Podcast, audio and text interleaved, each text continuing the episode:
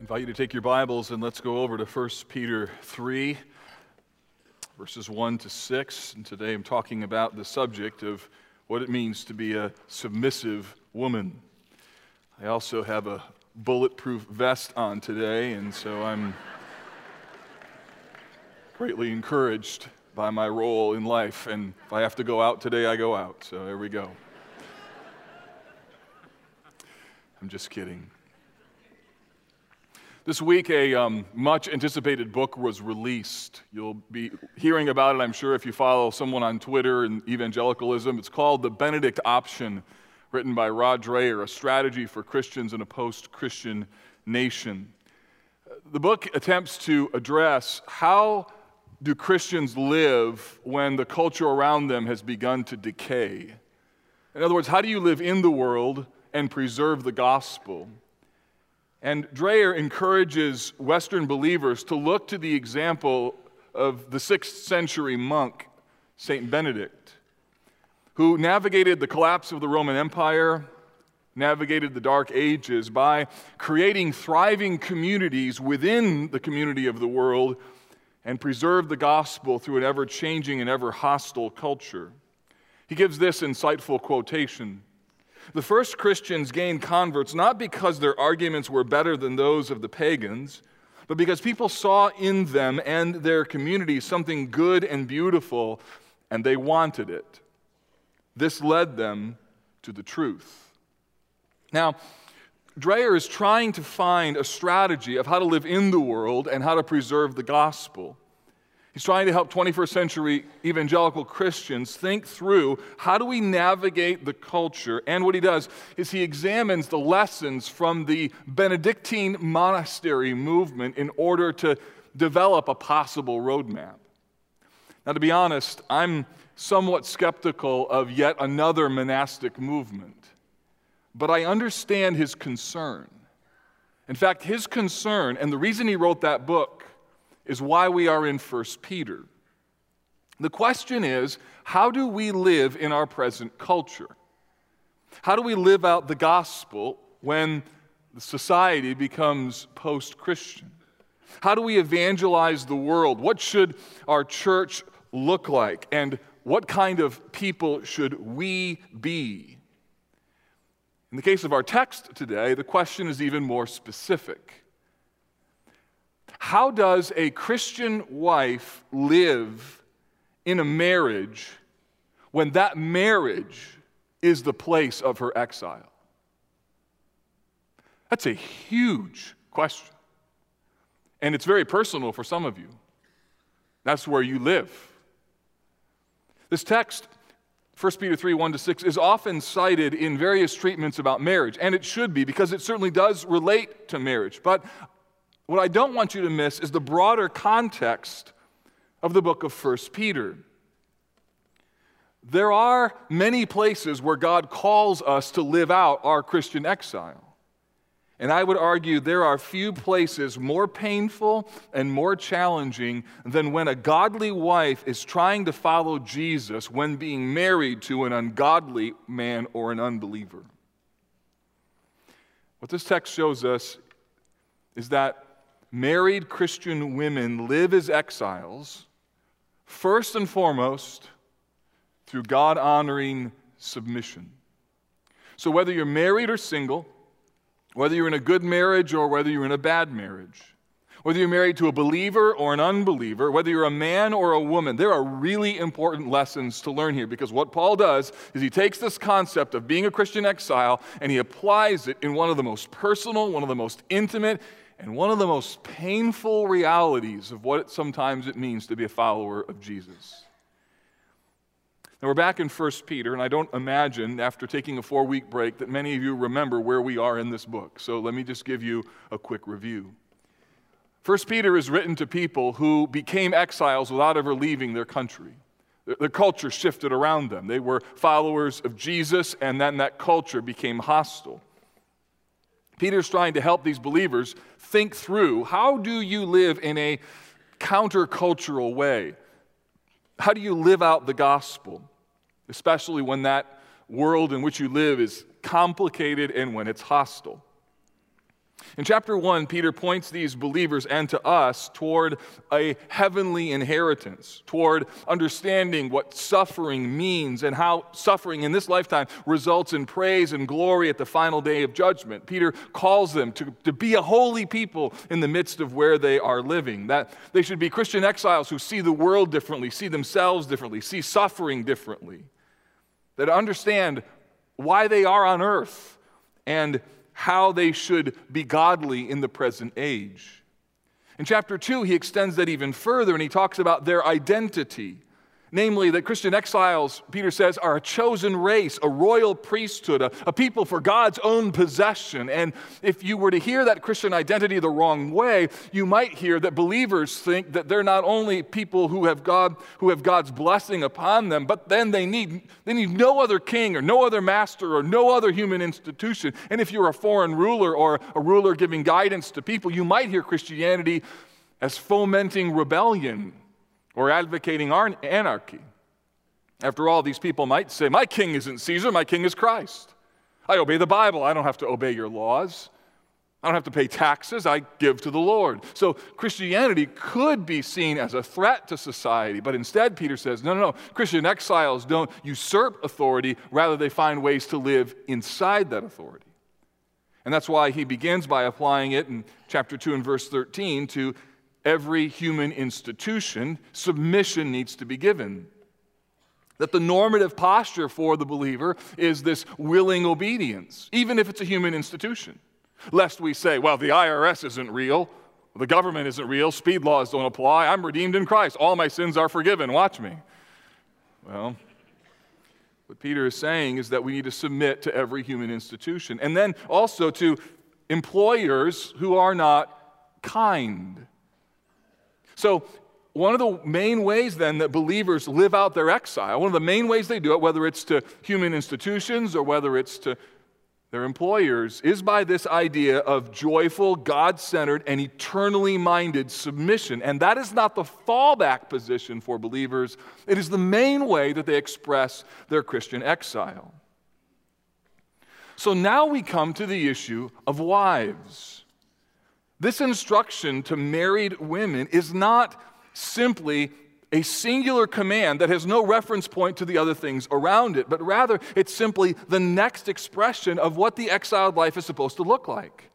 So it's not some random command given to married women, but rather it's part of the overall message where Peter is trying to help believers navigate their way through a hostile culture. And yet, for married women, this command is very important to understand and embrace. So in verses 1 to 6, Peter gives three affirmations of submission. He identifies that Christian women live out their exiled life first and foremost through godly submission. So we need to figure out what godly submission is because Peter affirms it. So here's what he says first he identifies that submission, first and foremost, is a strategy in dealing with imperfect husbands. So, verse 1 begins with the word likewise. That word connects it to everything that was said previously. And that's why I think that verses 1 to 6 follow the argument of 1 Peter chapter 2. In particular, it comes right after Peter talks about the example of Jesus, beginning in verse 21 of chapter 2. He says this For to this you have been called, because Christ also suffered for you, leaving you an example so that you might follow in his steps.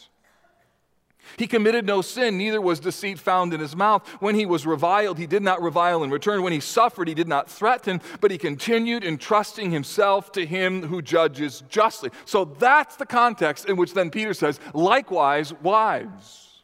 He's, he's using the example of Jesus and showing wives what is the immediate application of where do you live this Christ likeness out? Or maybe better, where is a really hard and challenging place where you feel the rub of your Christian exile? And where and how do you live this? Likewise, wives, be subject to your own husbands. So the word subject, the word submission, it's an important word to define.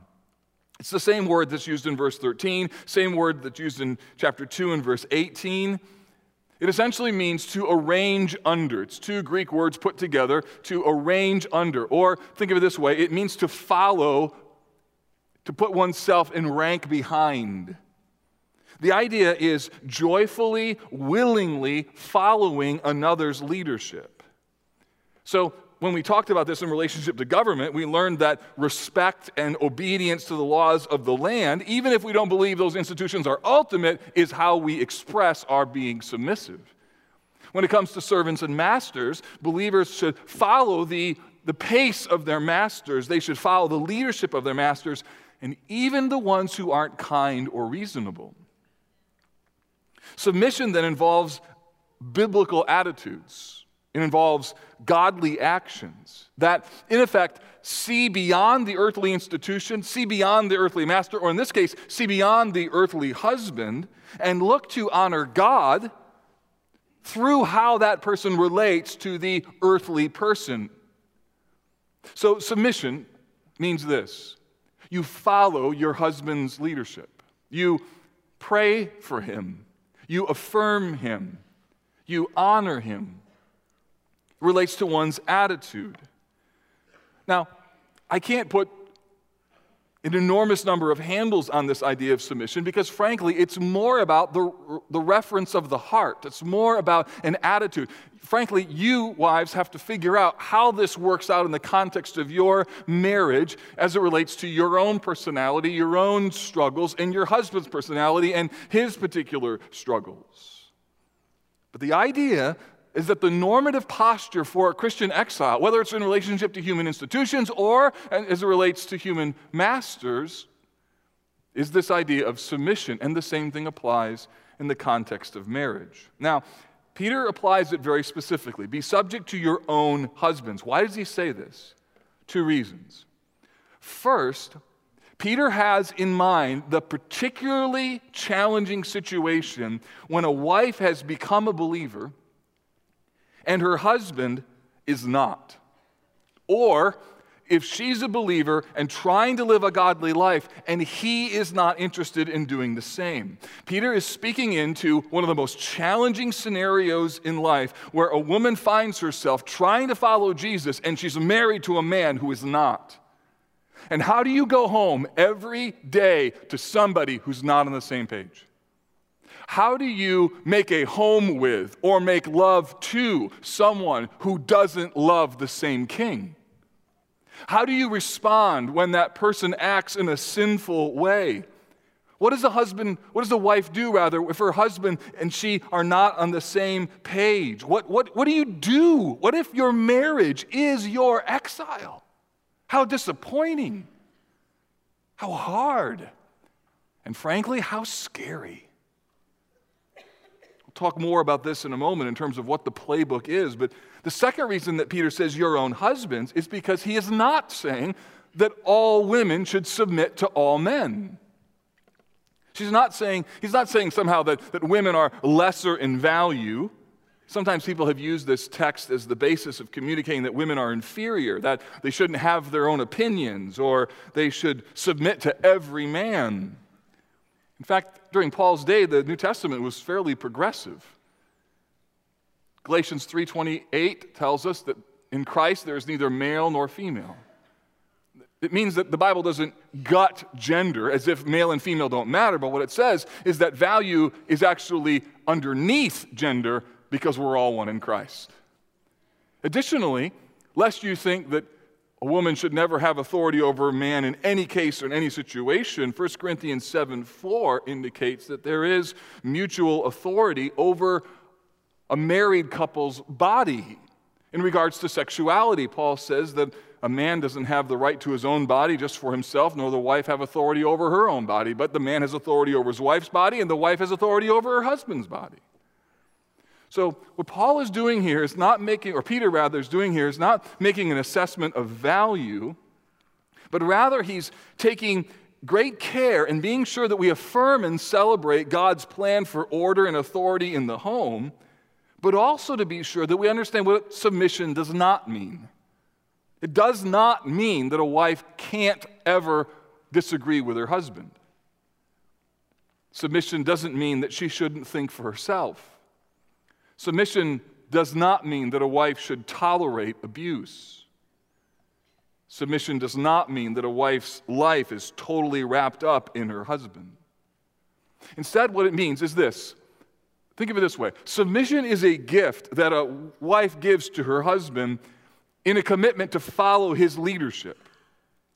It's a gift that she gives him in affirming his God given role and that she does whatever she possibly can in order to support him as he attempts to set the pace for the family. So, submission then is more of an attitude, it's more of an internal matter of honoring an earthly husband out of reverence, not just for him, but more importantly, out of a reverence for Christ.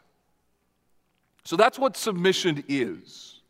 And again, Wives, you're going to have to figure out what that looks like through various seasons of your life in marriage. But let me just tell you that submission is not just an issue for women to think through. Husband, you need to think through this issue because you need to be sure that you are an intentional, godly leader. Most women that I've talked with over the years regarding their struggles with this subject, their issue is not so much with the issue of submission as it is often the absence of leadership on the part of their husband. Some women are left in the unenviable position of trying to follow somebody who simply won't lead. And they're stuck because someone has to lead our children's hearts. Somebody has to disciple these children. Somebody has to set the spiritual pace for our family. Someone has to define boundaries for what we're going to do and what we're not going to do. And if my husband won't do it, then what do I do? That's a very common question that I've had to answer. And so, men, I hope you didn't come this morning thinking, this is going to be a great day for my wife. the reality is, this should be a reminder that your wife longs for you to lead. If you're a wife, you need to see submission as part of the overall plan of the Christian life. It is one of the main ways that you express what it means to be a Christian exile. It is your main strategy because all of you live with imperfect husbands. Now, this text is really amazing because it not only commends submission in general, but it also affirms the strategic value of submission in dealing with imperfect or disobedient husbands. Look at what it says, back to verse 1 Be subject to your own husbands, so that even if some do not obey the word, they may be won without a word by the conduct of their wives. When it says, even if some do not obey the word. That can mean disobedience in general, that can also mean outright unbelief. So, what is a godly woman to do if she's married to an ungodly man? How does she win him? How does she win him to Christ? How does she win him to obedience when he doesn't seem to want to go there? Peter's answer is a life of godly submission. Rather than nagging him, rather than berating him, Rather than being condescending to him, she is to win him without a word. Now, this doesn't mean that she gives him the silent treatment, nor that she would never talk with him about the condition of her soul. But the idea is that the primary way that she wins him is by living a Christ like life in front of him, that she focuses her attention not on her husband's shortcomings, not how disappointing her marriage is, not how she wishes he would be different, but instead by focusing her heart and mind on the beauty of Christ and figuring out how do I pursue Christ likeness. And in so doing, she then leverages the power of the Holy Spirit to bring conviction in her husband's life. And that, dear women, will last far more than your attempt to be the personalized version of the Holy Spirit for your husband.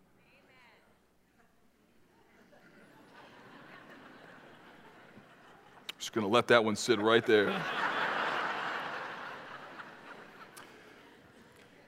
the text says that she lives a life of respectful and pure conduct.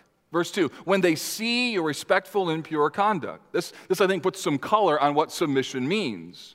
Respect and pure conduct is not in reference to the husband, respect and pure conduct is in reference to God. So the idea is this, this woman is living because of the beauty that she sees in God. She's trying to live in a way that honors God with purity and with the idea is fear. That's the word behind the word respect. And her husband sees that, and there's something inordinately attractive to him about that. It, it, it wins his heart as he sees the evident display of something he doesn't possess within his own soul. And that's not only good for how you reach a non believer, but that's also how you reach a disobedient believer. You know, there have been a few instances when, in an argument with my wife, I was wrong. I can think of two in the last 24 years. Actually, there's been many more than two. In the midst of an argument, have you ever found it difficult to argue with someone who just isn't going to argue, instead, they're going to be godly? Man, that makes me mad. and I have found on a few occasions, in one of those sort of just hissy fits where I'm just not being godly, that my wife very wisely has lovingly said something to this effect Mark, I love you. And when you're ready to be godly and have this conversation, I'm happy to have it. But I'm not going to have it when you're acting in an ungodly way. What do you say to that? no, uh. well, you, you, you. I mean, what? It's like the nuclear option, right? And I'll tell you, in those moments, that's when the Holy Spirit begins to do deep surgery in my own soul. So if you're married to an imperfect husband, this is really important for you to understand. If you're married to a man who's terribly disobedient or just an outright unbeliever, this is, this is a really important verse. Your strategy is joyful, God centered, obedience oriented submission. And this, according to this text, is a powerful strategy that the Lord can use to reach your husband's heart. Now, for some of you, you came here alone today. You'll go back home and your husband won't even ask you what church was about. I can only imagine the level of pain and discouragement that you must battle. And I want you to understand if that's where you're in, living as an exile in your home is uniquely costly. It takes faith to believe that your godly submission could actually result in the evangelism or the conviction of your husband, but this text says that is the best strategy. So, living by faith in God in every arena, even the most intimate and personal, is what the exiled life is all about. And so, let me just say to those of you women who are in this very position today, you can trust the Lord's strategy for submission. You can. Peter says this is an effective way for God to reach a disobedient husband. So he affirms it in that way. The second thing he affirms is that submission is the essence of true beauty. Verse 3 Do not let your adorning be external. The braiding of hair, the putting on of gold jewelry, the clothing you wear. It's amazingly helpful and I think pastorally smart for Peter to speak this way. He knows people, he knows women. After all, God's design for women included a built in desire for attractiveness. Every woman, regardless of what age in history, no matter what age in life, feels this longing. And yet, here is yet another example of what it means to be an exile that transforms the very basics of life and culture. So, he starts with a command for a woman not to be focused on external beauty. He even provides some examples, like the braiding of hair, the putting on of gold jewelry, the clothing you wear. And Peter knows that there are markers within every culture regarding what is attractive and what is beautiful. Just think how much money culturally is spent on beauty. I read a few articles this week. You know how much money last year was spent on beauty products? A lot. $7 billion. And then I read an article about women in Great Britain who spend the equivalent in their lifetime, on average, in their lifetime, 474 equivalent days in front of a mirror. That's a year and three months. That averages to about three hours a week. Now, there's nothing inherently wrong with this, and before you think I'm next going to be advocating for denim jumpers and culotte shorts, let me just say that there's nothing inherently wrong with the pursuit of beauty. What Peter instead is saying is that a Christian exile needs to think through where true beauty lies. Being a Christian exile does not mean that you should be unattractive or you should look odd. I think that's why the New American Standard translates this verse let your adornment not be merely external. The word merely isn't in the text, but my guess is that as the men were translating, they were like, hey, put the word mere in there, put the word mere in there. merely external, right? So he's not arguing against being attractive. What he's concerned about is being only physically attractive. He wants Christian exiles to get underneath the standard cultural definition of beauty and see that true beauty lies in a submissive spirit. I think he doesn't leave the discussion about submissiveness here, he merely illustrates it and amplifies it. Look at verse 4. Let your adorning be the hidden person of the heart with the imperishable beauty of a gentle and quiet spirit. That's the same idea of what it means to have a submissive heart, which is very precious in God's sight. Clearly, the focus here is on internal beauty, the internal aspects of the heart. He's focusing on the kind of beauty that does not fade. He's focusing here on a beauty that is, relates to a gentle and quiet spirit and the kind of beauty that is precious in God's sight. So, Peter's vision here is of a group of women who live in the world as Christian exiles the kind of woman whose heart is set on Christ, whose identity isn't, doesn't rest on if she's the prettiest girl in the room, but rather rests on who she is in Christ, who is pursuing godliness. And Peter, in effect, says that's the kind of woman that's really attractive. And frankly, that's the kind of woman who yields, who wields, rather, an enormous amount of power. She's attractive because she reflects what is truly lovely, namely the glory of God. She's powerful because she's modeling a countercultural and, frankly, transformational way of living. Let's be honest, there are plenty of pretty women who have nasty hearts. And Peter paints a very different picture of what it means to be a woman when you are a Christian exile. Now, I know you sense the thin ice that I'm on here, so let me just make a few applications. Men, what kind of beauty and attractiveness do you praise? If you have daughters in your home or as relates to your wife, what do you uphold? Do you only compliment and praise physical beauty, or do you also importantly affirm the nature of what's happening in the heart? If, if you're a single man, what kind of woman are you looking for and attracted to? Where does submissiveness and a quiet spirit fall in the order of priority for you? Men, how are you helping your wife? How are you helping your daughters? How are we helping our fellow sisters in Christ to, to cherish and to love a beauty that isn't just external, but is heart based? Women, can I ask you what kind of beauty and attractiveness is really valuable to you? Do you find your security first and foremost in your external appearance, or is there something deeper, something more foundational, something that relates to a quiet and gentle heart? Do you love godliness? Do you love gentleness? Do you love submission, or do you just want to be known as hot or turn ahead?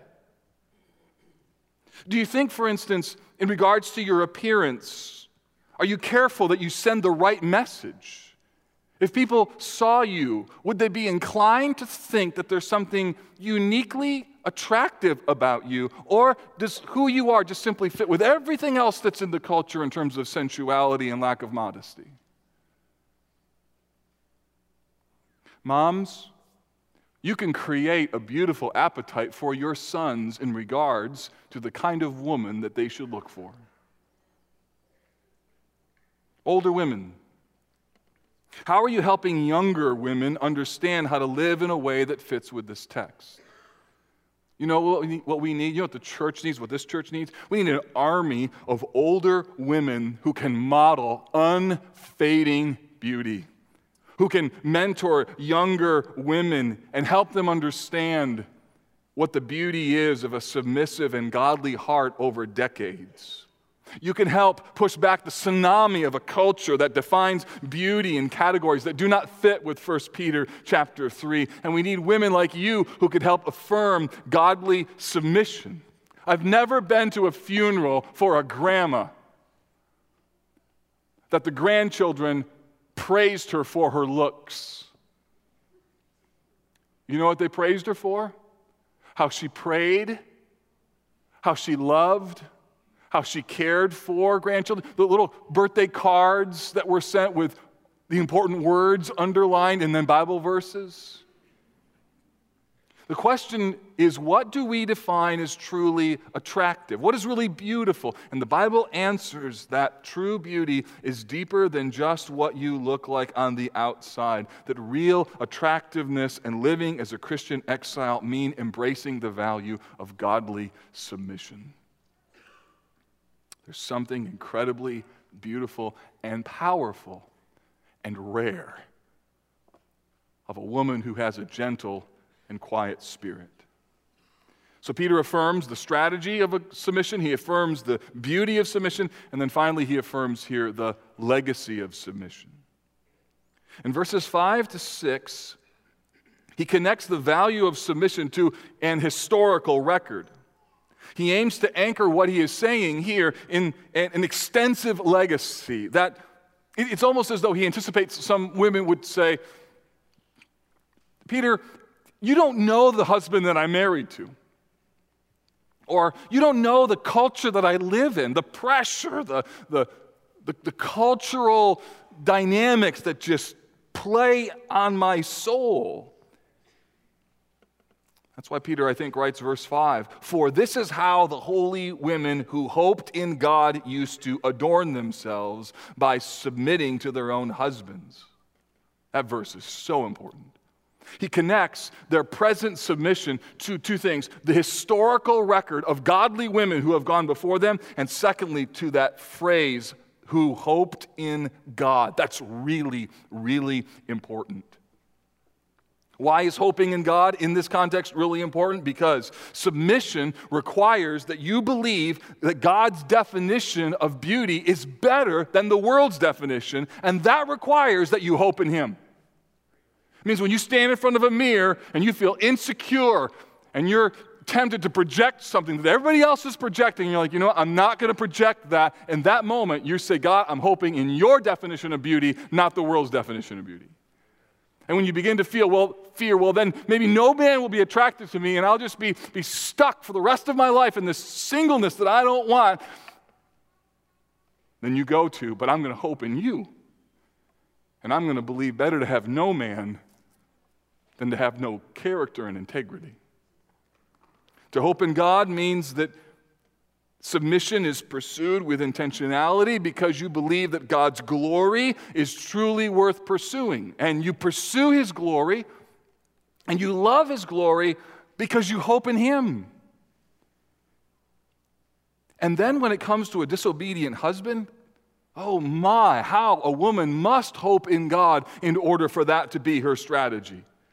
Because your natural tendency, if you live with an ungodly husband, would be to go to all other sorts of places to try and manipulate him, to try and, and convince him, to try and argue with him, to try and berate him. And before you know, your heart can go down a path of bitterness. And it takes an enormous amount of hope to be able to uncurl your fingers and say to Christ, Here's my husband. And even though my marriage isn't what I want it to be, even though he's not what I want him to be, I'm not going to go down this other path. Instead, I'm going to be a godly woman. I'm going to trust that you can reach my husband because you're more powerful than my ability to manipulate the circumstance. And, dear sisters, that takes an enormous amount of hope in God. To have a gentle and quiet spirit when you're married to a difficult man requires an enormous amount of faith. To go home after this service with no connection to what you heard today, as I prayed with a woman after first service, going back to a hard, hard man. Talk about an exile. And yet, here is the call for women to entrust themselves to the one who judges justly. That's why Peter cites Sarah. He goes back to perhaps maybe the most revered woman from Israel's history. Verse 6 says, As Sarah obeyed Abraham, calling him Lord, you are her children if you do good. When it says she called him Lord, that's, that's in reference to Genesis 18 when, when Sarah and Abraham are old, they don't have any children. And the point is, is that even in their old age, Sarah still respects her husband, even though she has a long record of Abraham's failures, and there were many. Yet she still chooses the path of respect. Despite Abraham's imperfections, even despite moments of disobedience, here still is a woman who respects her husband. And so Peter calls on these women to follow her example. He says, You are her children if you do good and do not fear anything that is frightening. Why frightening? Hmm. If you're married to an ungodly man, you know why it's frightening. Submissive, godly women joined the ranks of amazing women throughout biblical history who lived with imperfect husbands and still honored God and who went back to their home and chose to love a hard man. Who go back to their home and make dinner for a hard man. Who, in the midst of an argument, refuse to go down the pathway of sin and choose to love a hard man. Or to live in a marriage and make love to a hard man.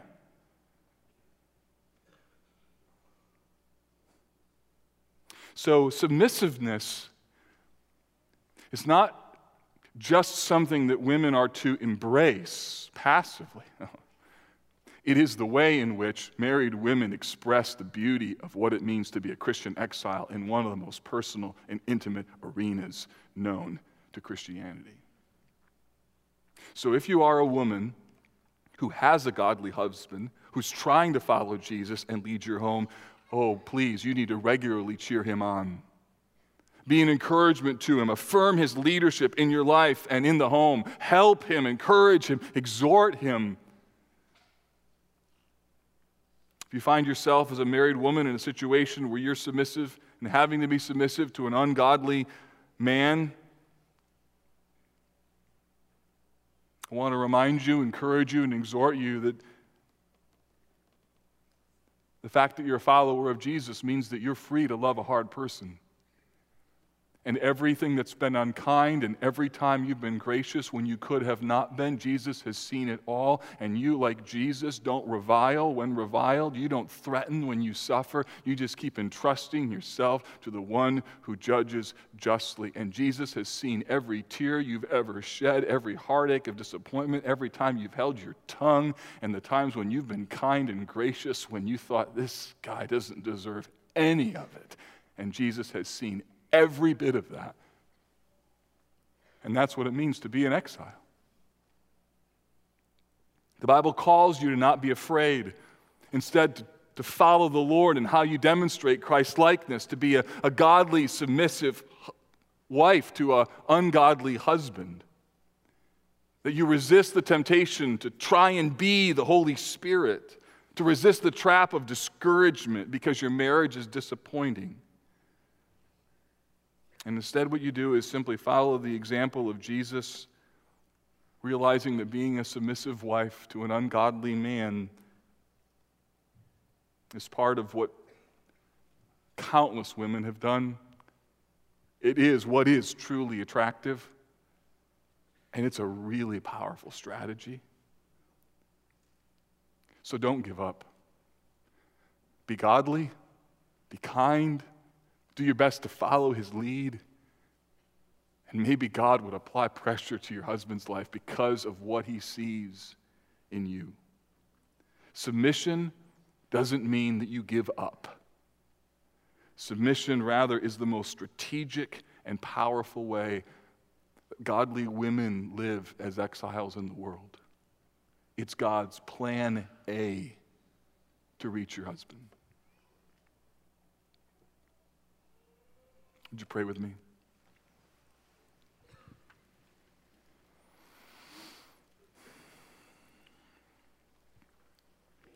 This morning, as we go to prayer, I just want to give you a moment. We come from all different walks of life, all different positions married, unmarried, men, women. I just want you to take a moment to pray as it relates to where this message finds you today in your position in life. If you're a single man, you'd pray, God, give me an appetite for what's really attractive. If you're a single woman, that you'd pray, God, let a quiet and spirit heart be true of me. If you're a husband, that you would lead and pray that God would help you to lead well. And if you're a wife, that you just even now maybe thank the Lord for your husband in his imperfections. Maybe even acknowledge areas of bitterness that can easily spring up.